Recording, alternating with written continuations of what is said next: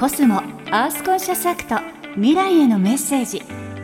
心も満タンにコスモがお送りします。今の地球環境について思うこと環境問題や社会課題の解決に向けて行っている取り組み地球の未来のために考えていることを紹介するコスモアースコンシャスアクト未来へのメッセージ。毎月一人のゲストを迎えて毎週メッセージをお届けします。今月のプレゼンターはミュージシャンの藤巻亮太さんです。最後となる今週は藤巻さんが地球の未来のために考えていることを伺いました。おはようございます。藤巻亮太です、えー、僕が、えー、地球の未来のために考えていることはということなんですけど、まあ、確かに地球とか環境問題っていうとなんかテーマが大きすぎてなんかどうしても身近に感じられないみたいなことは僕自身もありますしでも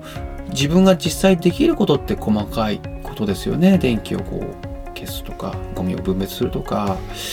とはいえ便利な方がいいし安いのいいなとか、えー、効率もいい方がいいよねとかそういう自分もいるんですよ。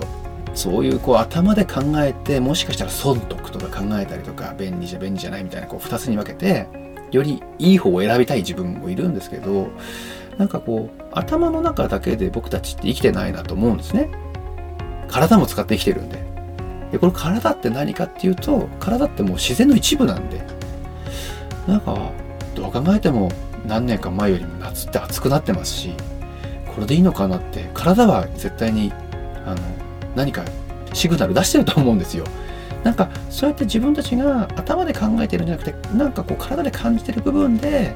実は環境の問題ってすごく身近にいっぱいあると思うんで僕自身も作る曲であったりとかなんかこれからまどう表現するかってことも含めてみんなと一緒に勉強しながら環境について考えていけたらなと思ってます。以上お相手は藤巻亮太でした。コスモアースコンシャスアクト未来へのメッセージ心も満タンにコスモがお送りしました。